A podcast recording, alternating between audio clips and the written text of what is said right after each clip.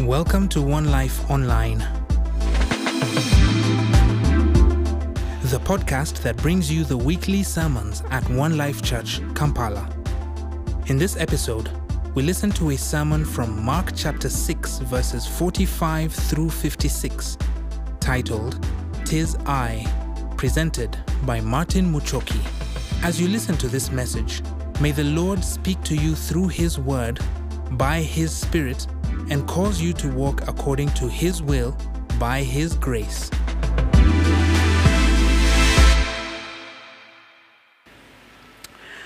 A year before that, Jesus walked on water and Jesus saved his disciples. And this is not the same as the account we looked at a few weeks ago, where Jesus was asleep on a pillow in a boat in the middle of a storm. This is different from that. If you were to go and put the two accounts parallel to each other, you will see similarities and differences, which I have done, but not highlighted for you today, but can give that to you as an assignment. You can go home and look at the two accounts if you are interested in these kinds of things. But Jesus walks on water and saves his disciples. What happens before the verses that Geoff has read is that Jesus fed the 5,000. And as we saw last Sunday, those were 5,000 men, as Matthew clearly states in verse 21 of Matthew chapter 14, beside the women and the children. Conservative numbers would be around 15 to 20,000. How the crowd responded, John tells us in John chapter 6 and verse 15 as he gives his account of that occurrence. When Jesus perceived that they were about to come, they, they were intending to come and take him by force and make him king. That's what they wanted to do. The man has fed us, he has met our physical and material needs. This is the king that we need. This is the political leader that we have been waiting for. This is our national deliverer. We are going to make him king. That was their intention. They're not the first ones to attempt to do that. We saw in the past that Satan offered him just the same thing in Matthew chapter 4, in Luke chapter 4. But Jesus knows, though he is king, he came first as a suffering servant. He will return as the reigning king in the eyes of everyone. It may not appear so today, but he is, and that will be evident to all. And so, what Jesus does is that he departs, he withdraws to the mountain by himself alone. And there's a word used there. He departed or he withdrew again. Because as we saw from our text last Sunday, John chapter 6 and verse 3, after the disciples came back from the short term mission, he wanted to take them away to a secluded place. He attempted to do that at least. But the multitudes would not allow him to do that, and he was not able to. And so now he departs again by himself, to be by himself alone. You know, great victory is often followed by a time of great trouble or even great temptation. Mountain experiences are often followed by valley experiences. If you've been a Christian for any number of years, you can testify that. You come from a spiritual high one week, one month, one day, and then a day, a week, a month after that, you are so low, you are so despondent, you are so downcast and distressed. You wonder how you got there. It happens. It happens to the best of Christians, to any Christians. It happens for the apostles. So when they come back from their short term mission, Jesus says, Let's go away. You've been preaching the word of God, you've been performing miracles, you've been healing incurable diseases. They maybe even raised the dead during their short term mission because they were given power to do that. And then now they are back to tell Jesus everything that they did. Jesus says, Let's go to a solitary place. For Jesus himself, when they want to make him king, after he provided bread for his people, he doesn't stay there. Great moments of victory are often followed by great moments of, of temptation, of trouble. And how then can we overcome this? We overcome it by the Word of God. Jesus is the Word of God. It's what He taught us, it's what He teaches us. For example, in Matthew chapter 4 and Luke chapter 4, that's how He was able to overcome Satan by the Word of God. But don't forget that Jesus is the Word. We overcome by leaving that place of temptation. Perhaps the most classic case of someone who left is Joseph. He fled from the place of temptation. And so Jesus leaves that place. He goes alone to be with God in prayer. No one else, just him and God. When was the last time you did that? Notice the word go.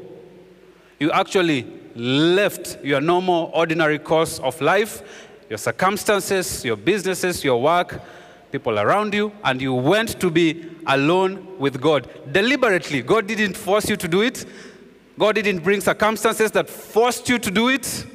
You left and you were alone with God for an hour, for a day, for a week, just talking to God. No smartphone, no social network, no friends around, no people around, just you and your Father.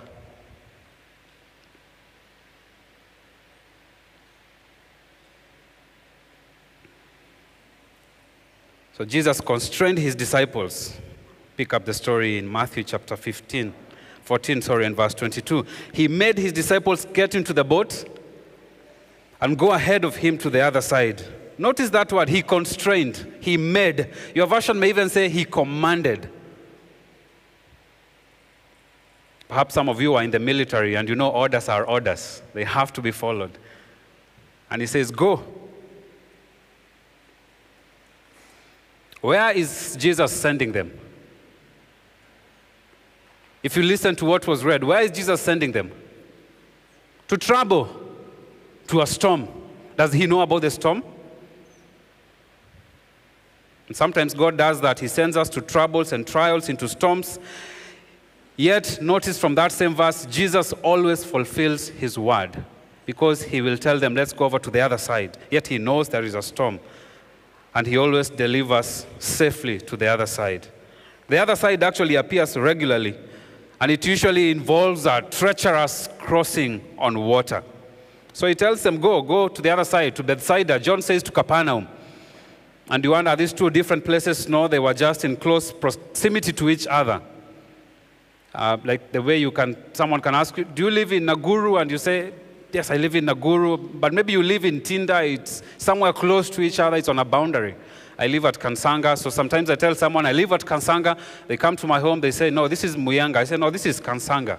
That's kind of an idea, you know, Capernaum, Bethsaida, west of Galilee, and just, just south of Capernaum is Bethsaida.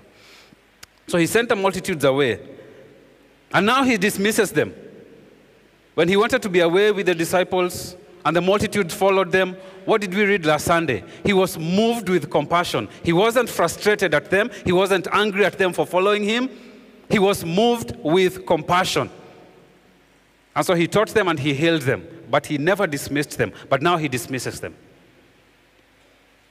Verse 23 when he sent the multitudes away, he went onto a mountain by himself.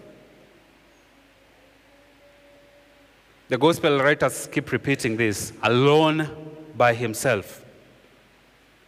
The crowds are not there, family is not there, friends are not there, followers are not there, because we have to make a distinction between friends and followers. You have 5,000 friends on Facebook, but try one day and you are in need and call them and say, I'm in a desperate situation, come and help me. See how many of your friends will come. So the followers are not there with him. Even the disciples were not. Jesus is alone with his Father. This is important. By the way, it is important because of the miracle that follows. The Holy Spirit wants us to be clear that Jesus remained on the mountain while the disciples left, so that there is no shred of doubt where Jesus was. This is important to you and to me. Because, as I said, there are places and times when we have to be alone with God. So, while Jesus was alone with his Father, same um, verse 23 and verse 24, when evening came, his disciples went down to the sea, got into the boat, went over the sea to Capernaum, and when it was already dark, Jesus had not come to them. They probably waited for him to come. Yes, he told them to go, but li- they likely waited, going by the way these verses flow. When he didn't come, they decided to leave. They started on the journey without him. But then we are told that the boat was now in, in three things. First of all, it was in the middle of the sea. That was the location of the miracle. Why did this miracle happen? In the middle of the sea. If you were on a boat in the middle of Lake Victoria, crossing over to some other side, and there was a storm, that was where the miracle happened, right in the middle of the sea. Already a long distance from the land is what we read.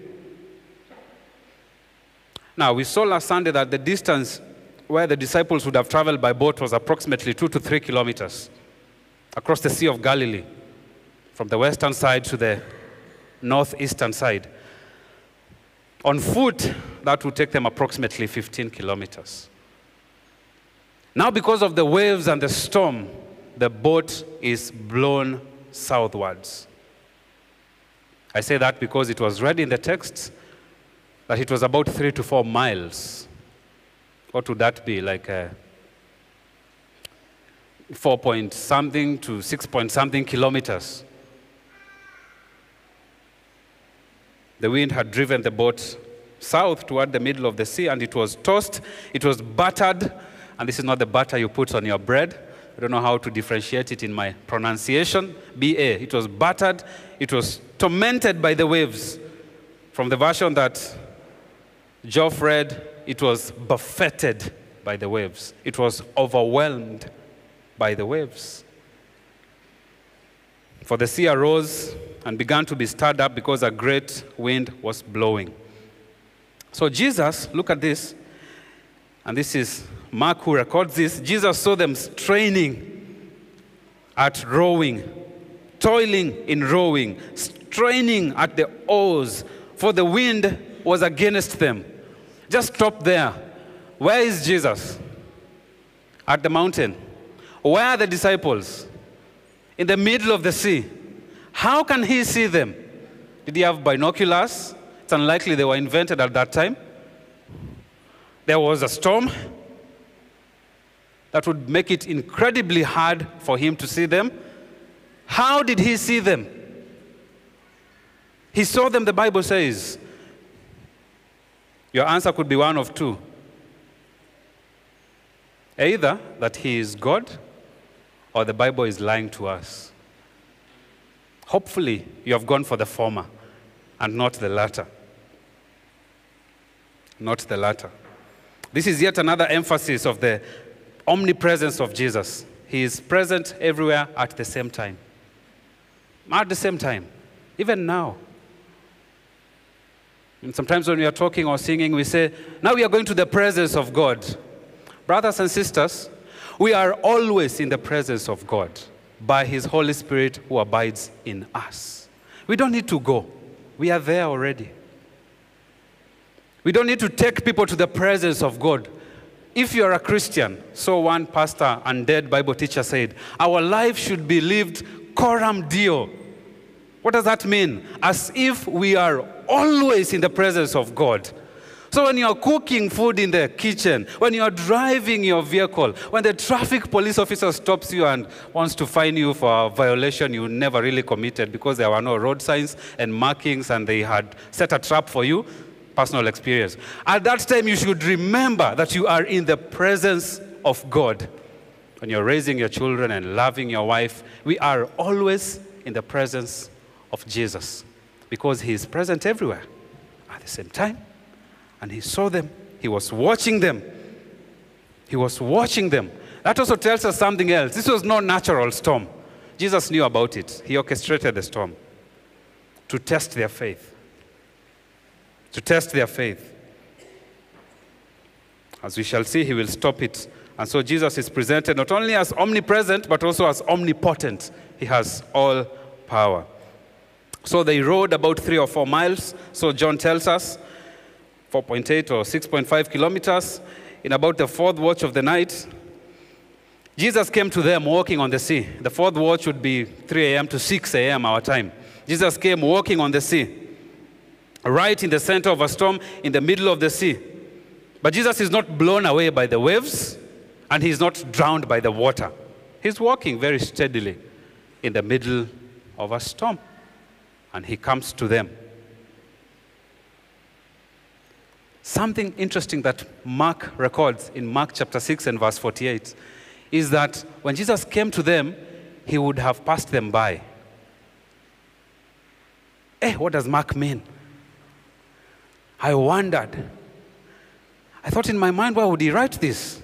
Is it an addition by the translators of the Bible versions? No, it is in almost every Bible version. He passed them by. So some Bible teachers have said maybe this is an allusion to, you know, the way Jesus is presenting himself as the greater than Moses, as the prophet that Moses wrote about. And then the words that are used there are pass by, pass over. He passed over there. And it's some kind of symbolism to that. I'm not convinced by that. I believe Jesus passed in front of them intentionally to see whether they would recognize him, to see whether they would acknowledge him, to see whether they would see that this is Jesus who we have been with for the past two and a half years at least. So the disciples saw him walking on the sea and they were terrified and they said, Yes, this is a ghost. The word used there is the word that is translated phantom in English. This is a ghost. When you think of ghosts, you always think of something that is going to bring calamity or affliction or disaster or death or damnation. It's not something pleasing. If someone comes to you all of a sudden and says, I saw a ghost, And so my beloved version calls the Holy Spirit Holy Ghost. and you say, see, Martin, this is why you need to change the Bible version you use.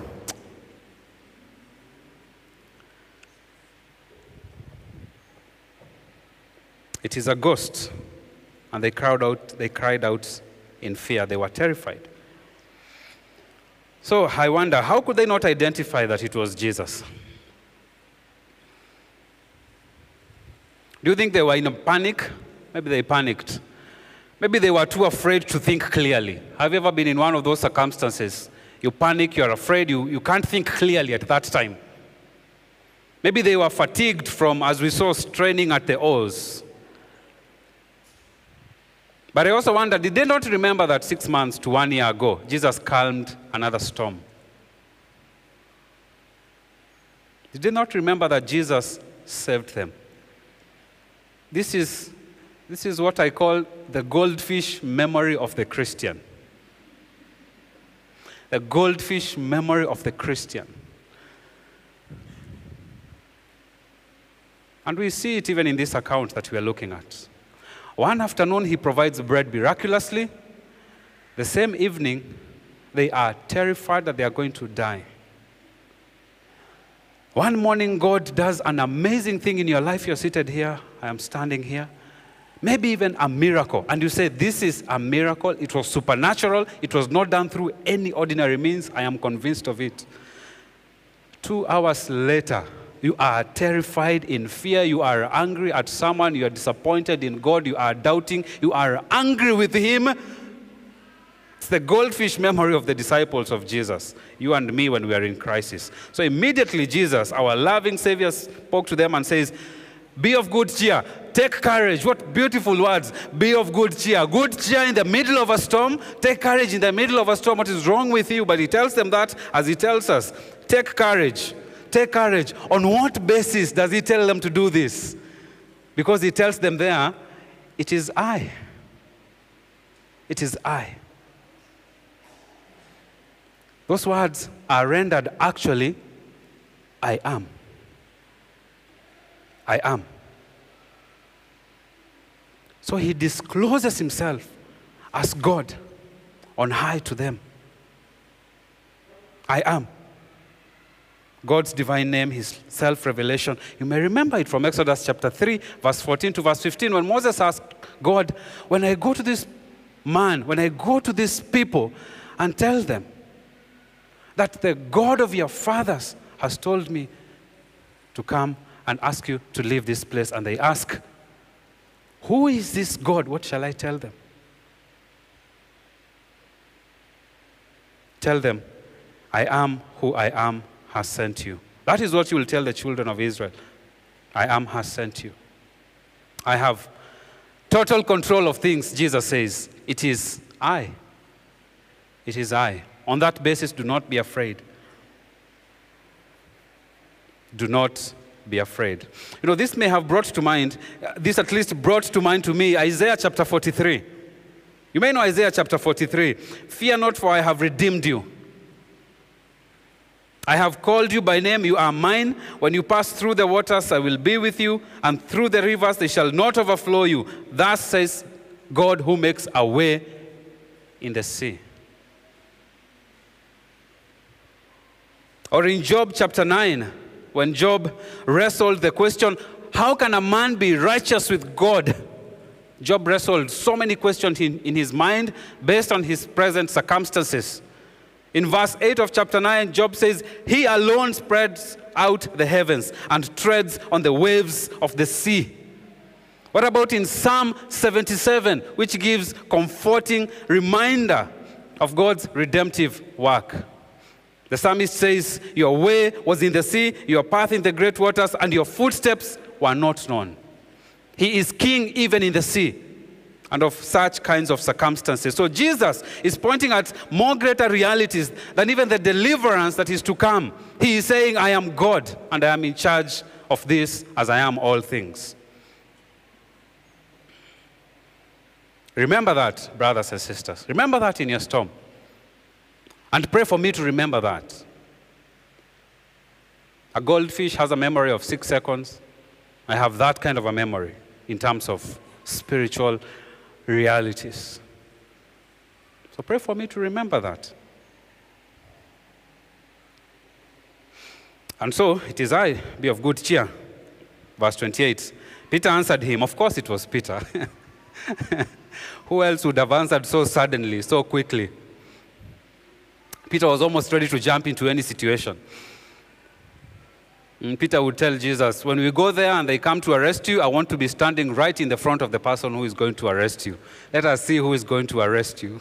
Of course, it is Peter. Peter answers him and says, Lord, if it is you, command me to come to the water. If. Does this express doubt? Hold on to your thought for a few seconds. So Jesus says in verse 29, Come. One word from Jesus Come. He doesn't need to speak a lot. Come. So when Peter came down out of the boat, what happened? He walked on the water. Many times when you're thinking of this account, we usually think that Peter sank and this man had no faith. Please take note of that in verse 29. He walked on the water to go to Jesus. But of course, he didn't walk for very long because when he saw the wind was boisterous, he was afraid. So, is it doubt or is it faith? You know what I find from this text? You know what I find from the reality of the Christian life? It's as if we oscillate between the both. It's the reality, it's not the ideal.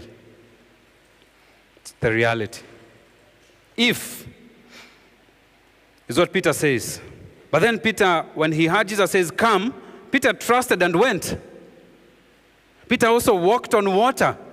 He believed and he walked. So is it doubt or is it faith? We also see that Peter went to Jesus. He had faith that it is Jesus. And so he went. We see he cried out to Jesus.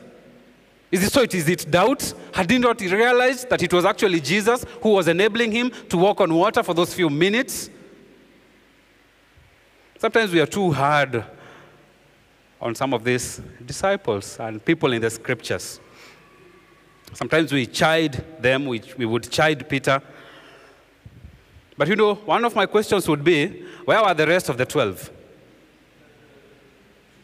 This guy was prepared. Tell me to come and I'm going to come. But where was Bartholomew or James or John? Peter was ready and bold and willing to take that step of faith and says, If it is Jesus, I'm going. But yes, he was afraid. He was afraid when he turned away from Jesus. He was afraid when he looked at surrounding circumstances, at the wind, at the waves, at the storm. He saw their power, he saw their danger, he saw their threat, he saw their, their bigness and their, and their badness to drown him and to kill him. He was afraid, just as we are afraid. My swimming coach is my wife, and he would say, Oh, that is a terrible idea.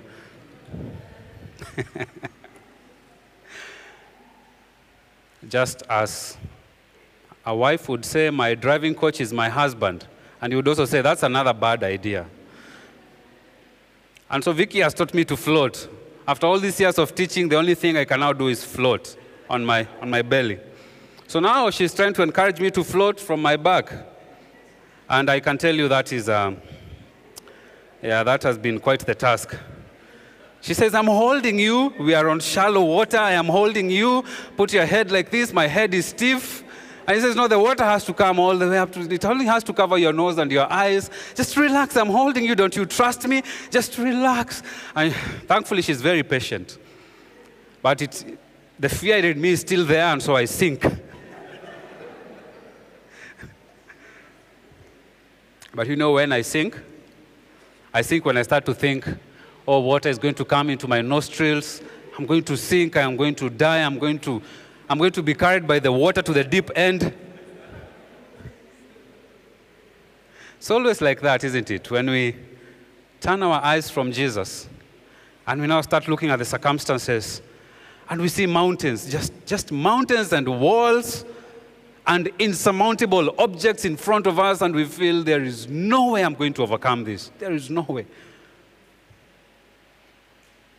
may have looked at your life and, and you're in debt, or your marriage is not working well, and the business is down, or you have a heartache, or you have prayed for years for God to give you something, and it's not happening. And God to save someone, and it's not happening, and you feel, let me turn away from Jesus. Don't do that.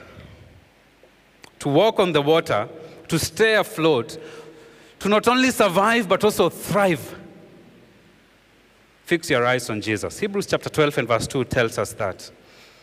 And when you're tempted to turn away, remind yourself not to by the power of the Holy Spirit. And when you fall into sin and you actually turn away by the power of the same Holy Spirit, rise up on your feet and keep going. Don't turn away from Jesus.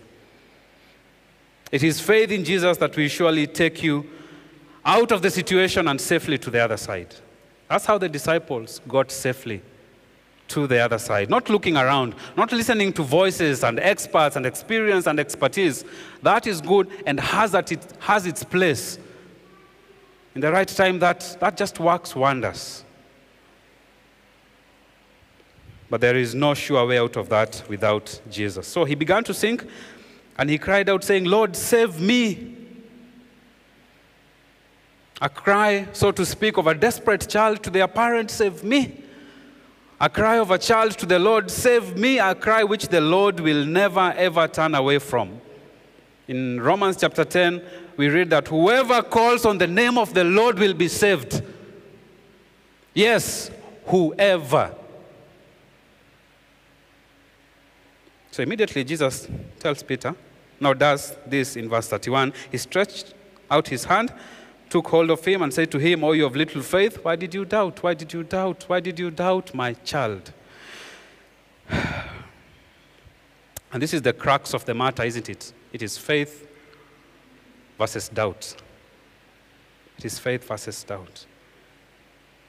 And we swing back and forth between the two. But let me tell you, these two cannot coexist. The reality is we are, we are doubting and we have faith, but they cannot coexist. It is not a case of both and, it is either or. So, the lifelong job of the Christian is keeping his faith in Jesus, and the lifelong struggle of the Christian is kicking doubt out. Lifelong. Yes, lifelong. It's not happening today or tomorrow or once. So after that, they received him willingly into the boat. They were glad to take him into the boat, and he got into the boat with them. When Jesus is willingly receives, he willingly comes. When he is willingly rejected, he willingly leaves you alone. And he did go into the boat with them. Now, observe what happened next. When they got into the boat, the wind ceased. Immediately they got into the boat, the wind ceased. So, two things. First of all, this is another indication that this was no ordinary storm. It can't just cease at once. Or, this is another miracle. In that one verse, immediately he got into the water, the storm ceased. You can discuss that in your life groups. But their response was that they were greatly amazed in themselves beyond measure.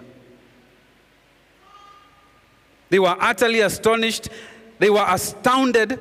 And, and, and this astounding also astounds us because had they not witnessed a miracle of the feeding of the 5,000 that, just that afternoon? But they had not understood about the loaves because their heart was hardened. They had not gained insight from that incident. They did not understand the miracle of the loaves. They did not understand the symbolism to Moses. Moses fed the Israelites in the wilderness with bread, from heaven. Jesus feeds the 5,000 plus in the wilderness with bread. It was mentioned in our life group this past week by Darrell, or rather the life group near where I live, that one pastor actually said, maybe they had the very loaves in the boat. They just had to look at them and see. Jesus did this this afternoon. But again, the goldfish memory of the Christian. They had not understood about the loaves. Their callous hearts could not understand the calming of the sea. That this man, that this Messiah, man capital M, actually did that. And I think, I believe this was an intentional hardening of the heart. An intentional hardening of the heart by the disciples. They had not understood it. And we think they hardened their hearts intentionally. yeah, before you point your finger at them, see that three are pointing back at me. Because that's exactly how I behave in those circumstances. No wonder the Bible, from beginning to end, says that only God can soften the heart of a person. I cannot. The greatest preacher ever cannot. Only God can do that. Only God can change a stony heart. And we can't help them in that work.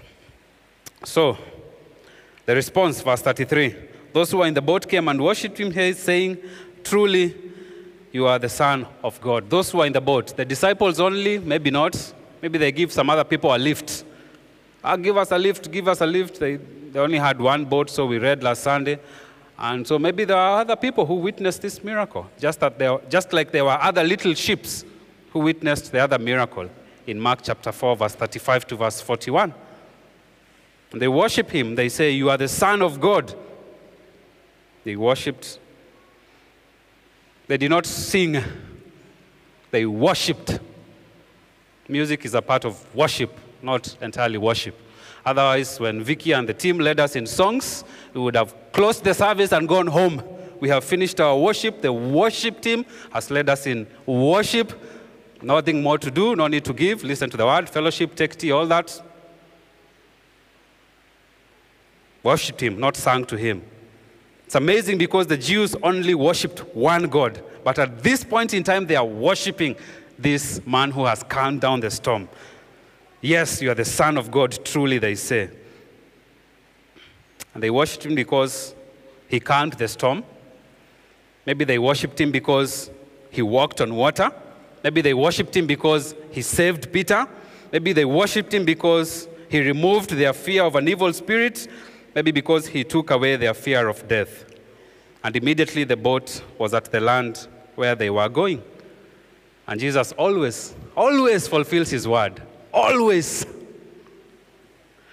He always delivers. There may be storms between point A and B, but he will always take you to the other side, brothers and sisters.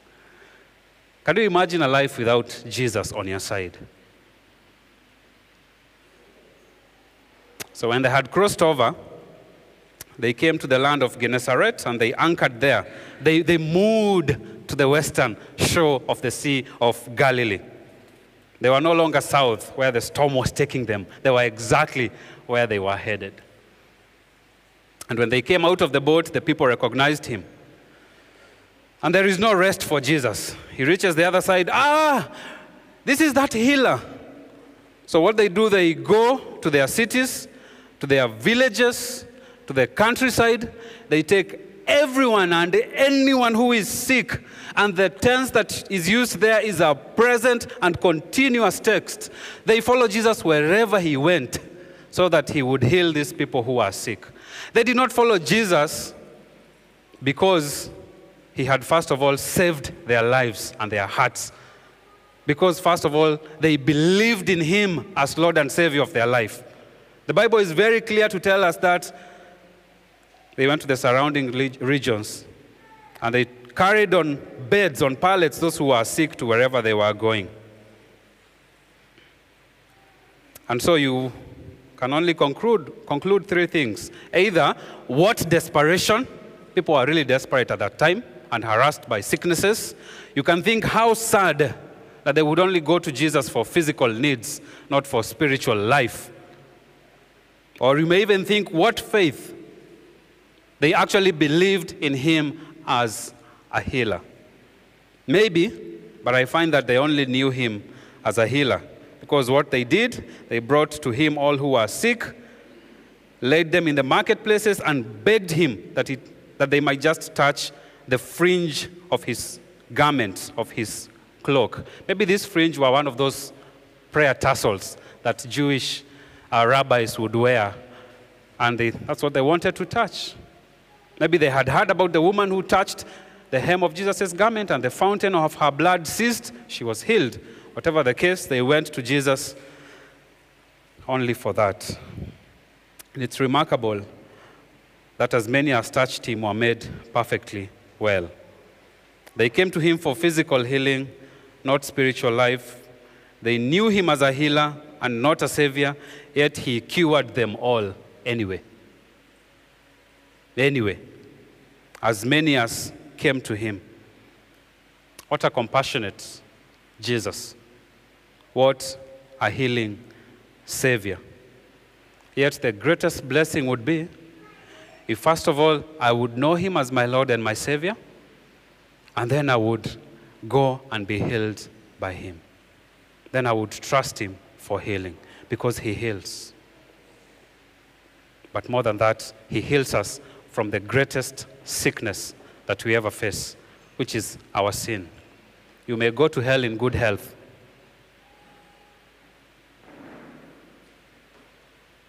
You may go to heaven in good health.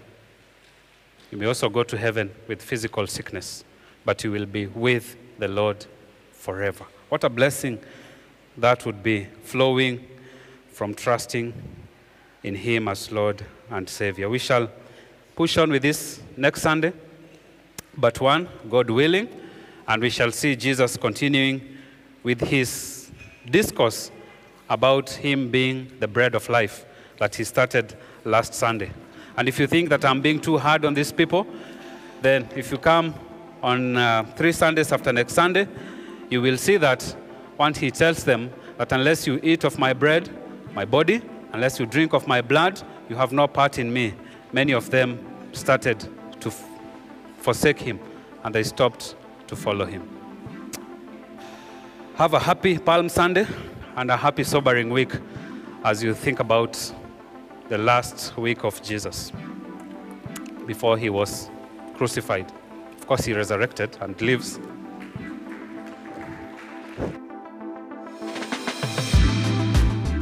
Thank you for listening to God's Word today feel free to contact the pastor on phone at 0705 581 369 or send an email to pastor at onelifechurch.ug or follow us on Facebook at One Life Church and subscribe to our YouTube channel at One Life Church Kampala, Uganda.